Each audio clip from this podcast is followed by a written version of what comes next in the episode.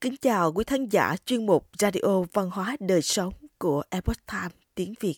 Hôm nay, chúng tôi hân hạnh gửi đến quý thính giả bài viết Câu chuyện về trai giới. Trai giới là gì? Do Tống Bảo Lam thực hiện và Oanh Lê chuyển ngữ. Lận Tương Như đi sứ sang nước Tần Hiến Ngọc. Tại sao lại yêu cầu Tần Vương trước tiên phải trai giới năm ngày? Chư tướng tháo chạy, Tiêu Hà dưới trang đuổi theo hàng tính. Tại sao Tiêu Hà can gián Lưu Bang trước tiên phải trai giới rồi mới có thể bái hàng tính làm đại tướng? Vương nghiệp trước khi tuần sát địa phương đều bắt buộc phải tắm rửa trai giới. Ông có tâm nguyện gì với Thượng Thiên? Rốt cuộc, trai giới là gì? Có cách giải thích như thế nào? Người viết muốn chia sẻ với mọi người những câu chuyện thú vị được trích ra từ tập văn sao lục. Nói đến trai giới, người xưa trước khi cử hành cúng tế hoặc tổ chức một sự kiện quan trọng nào đó thì đều phải tiến hành trai giới. Trong lễ ký tế nghĩa có ghi chép rằng trai chi nhật tư kỳ cư xứ, tư kỳ tiêu ngữ, tư kỳ chí ý, tư kỳ sở lạc, tư kỳ sở thị, trai tam nhật, nại kiến kỳ sở vi trai giả. Tạm dịch người trong kỳ trai giới tự suy xét về nơi ở của bản thân ngôn hành của bản thân khát vọng của bản thân niềm vui của bản thân sở thích của bản thân sau ba ngày trai thì người đó đích thị là người trì trai ý nghĩa đại khái là trong thời gian trai giới phải xem xét lại tư tưởng ngày thường của bản thân thanh lọc tinh thần và suy nghĩ mục đích dùng một trái tim thuần khiết trong sạch để giao tiếp với thần linh. Vì vậy, người xưa nói, tẩy tâm viết trai, phòng hoạn viết giới giả. Tạm dịch, để tâm trong sạch phải trì trai, để phòng họa hoạn thì phải giữ giới vậy. Vào thời Trung Quốc cổ đại, đối với được mất lợi hại trong triều chính nếu có chỗ cần phải sửa đổi cải cách thì bá quan cần phải thẳng thừng can gián hoàng đế. Vì đây là sự kiện trọng đại. Hoàng đế trước khi lắng nghe thì đầu tiên cần trai giới, sau đó mới tiếp nhận lời khuyên can của bá quan. Mỗi dịp cuối năm, hoàng đế đều phải khảo hạch đánh giá thành tích của bá quan trong triều. Trước khi chờ đợi lắng nghe khảo hạch đánh giá từ hoàng đế thì bá quan đều bắt buộc phải trai giới. Sau đó mới tổ chức yến tiệc và lễ tế để khích lệ sự vất vả của bách tính nhân dân.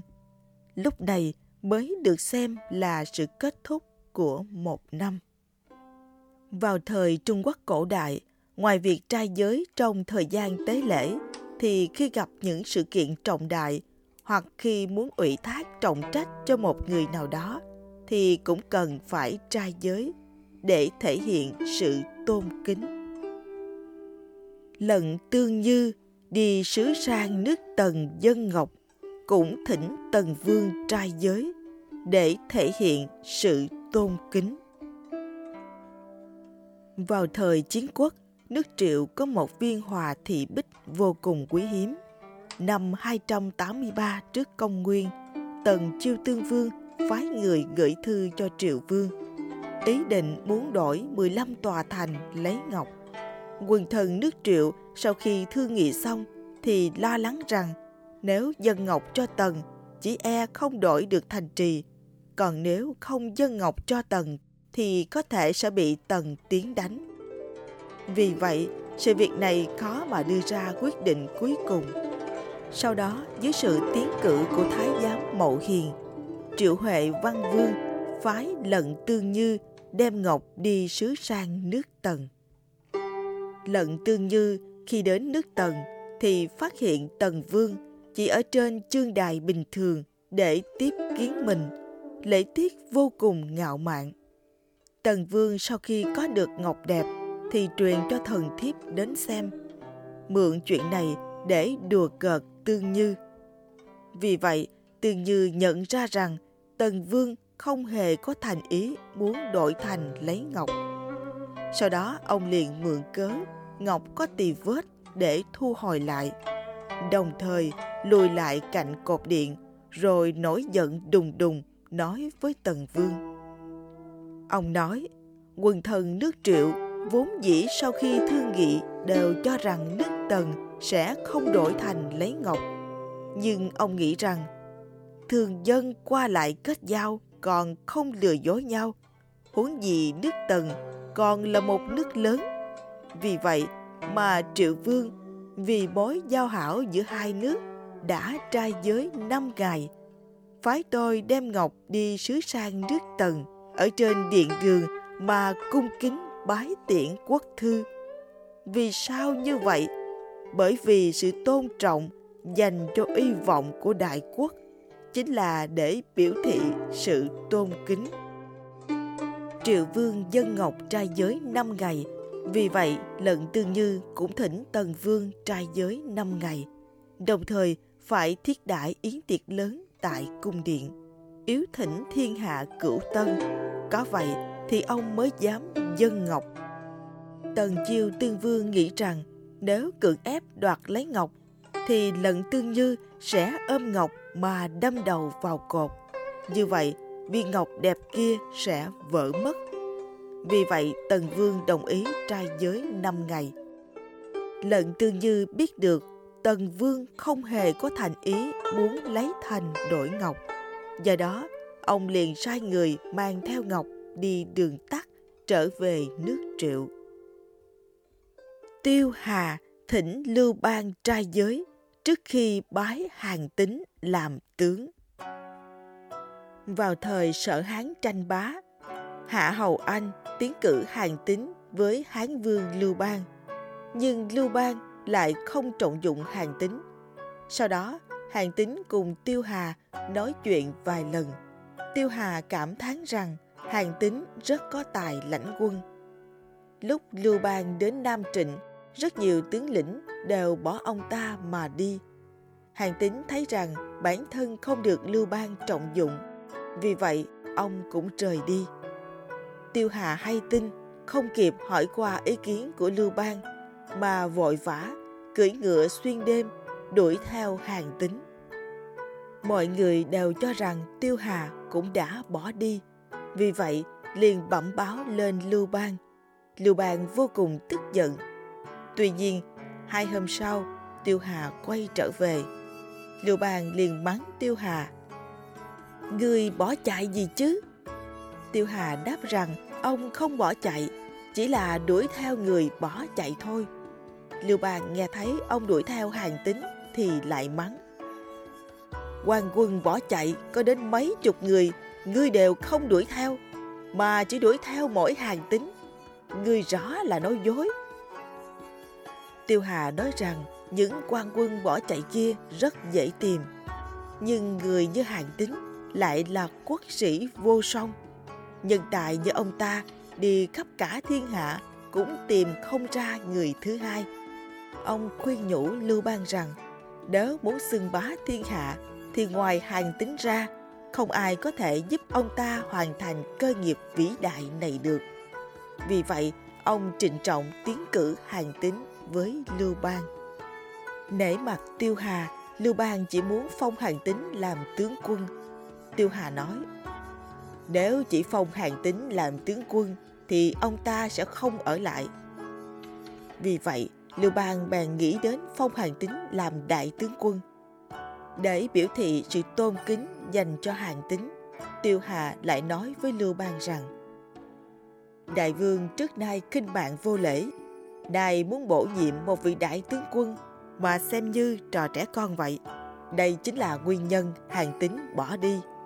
Đại vương nếu nhất định bái hàng tính làm đại tướng quân thì tốt nhất đầu tiên nên chọn ngài tiến hành trai giới, lập đàn làm lễ, cử hành đúng theo nghi lễ bổ nhiệm đại tướng thì mới được. Lưu Bang đồng ý.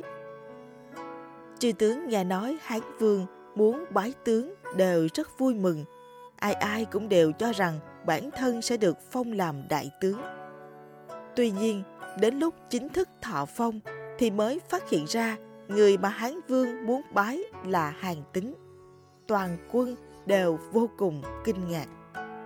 Ngọc Họ Hòa là quốc bảo của nước Triệu.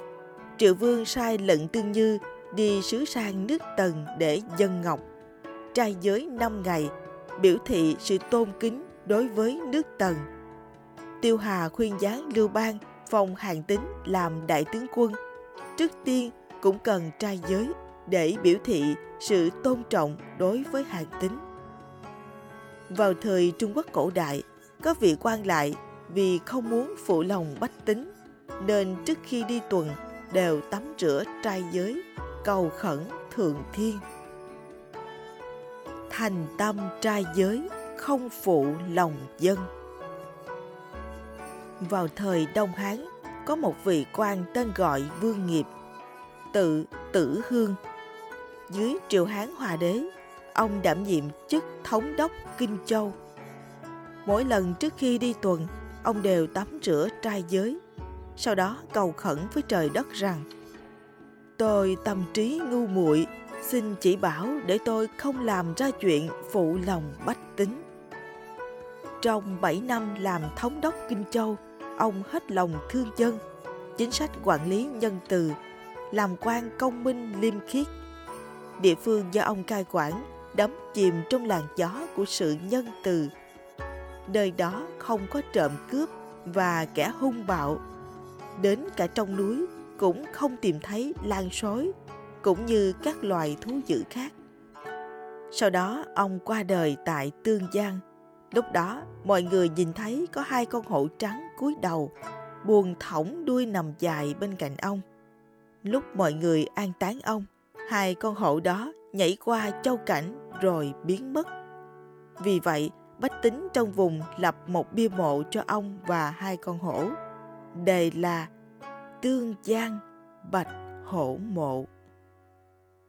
Quý thính giả thân mến, chuyên mục Radio Văn hóa Đời Sống của Epoch Time tiếng Việt đến đây là hết. Để đọc các bài viết khác của chúng tôi, quý vị có thể truy cập vào trang web itviet.com.